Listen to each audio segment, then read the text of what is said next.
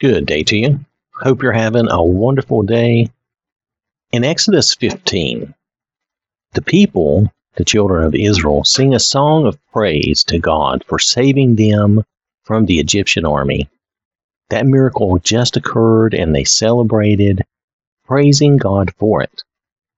So here I want to read a few verses about what happens immediately after this miracle and after they celebrate and praise God for it in Exodus chapter 15, verses 22 through 24.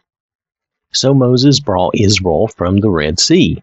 Then they went out into the wilderness of Shur, and they went three days in the wilderness and found no water. Now, when they came to Marah, they could not drink the waters of Marah, for they were bitter. Therefore, the name of it was called Marah. If I remember correctly, Marah means bitter. And the people complained against Moses, saying, What shall we drink? Well, here they are three days later, and the people have a problem. They needed water, and that's understandable. We need water to survive. But notice the way it's stated the people complained against Moses, saying, What shall we drink? Here they've already, three days later, they've already forgotten all that God has done for them, and they just see the problem they have. Now, I don't want to get too focused on that, but I do want to want us to realize that this is much like us. You know, we get into a predicament even right after some great things have happened. We turn around the next day, we have a maybe a bad day or some hard things, and and we forget the good that just happened, and we we start complaining.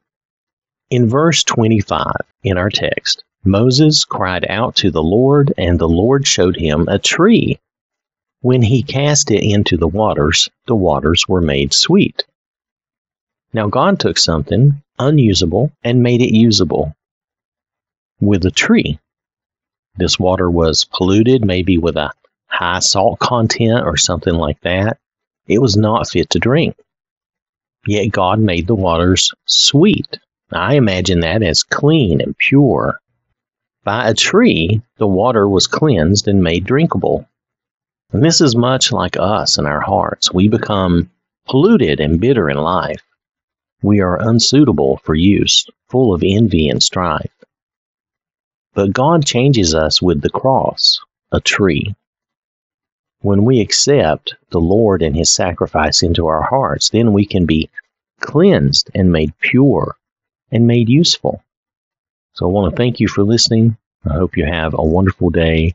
May God bless you and keep you safe. And remember, God loves you.